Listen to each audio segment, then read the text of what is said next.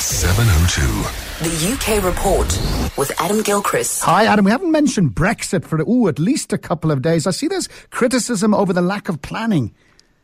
Yeah, it's that one of those things. It's one of those stories. Brexit comes and goes, and every now and again we get excited about it. And it just so happens all of this sort of came at once. That the Italian Prime Minister Matteo Renzi told us Britain will have no special rights or privileges compared to any other non-EU country. I mean, I suppose you could argue why should we? On the other hand, we have been in the EU for some time.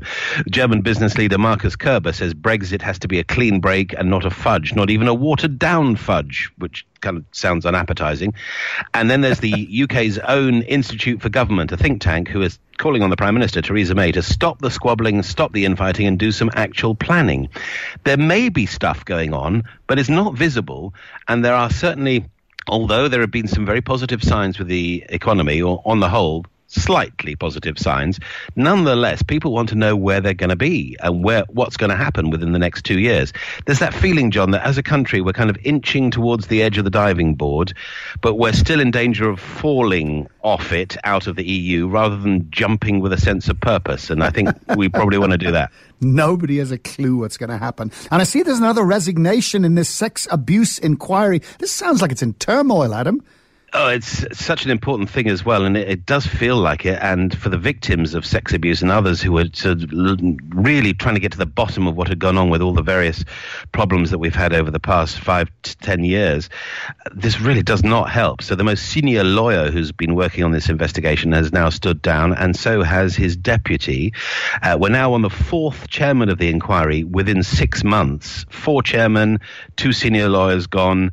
Um, the basic thing is it's meant to be getting to the bottom of all these various paedophile rings that were reported in Rotherham, some of the well-known VIP scandals, Jimmy Savile, etc. Whether the police have been failing uh, to protect children from abuse, and whether social services are to blame to, to to deal with the whole thing and tell us how we can stop it ever happening again and this just does not help. Six or five very high profile resignations and a team that is not getting anywhere fast. No, it doesn't look good at all. And let's get back to Big Sam. I still haven't recovered from the disappointment of Big Sam. So Soccer Sleaze is, is the big story at the moment.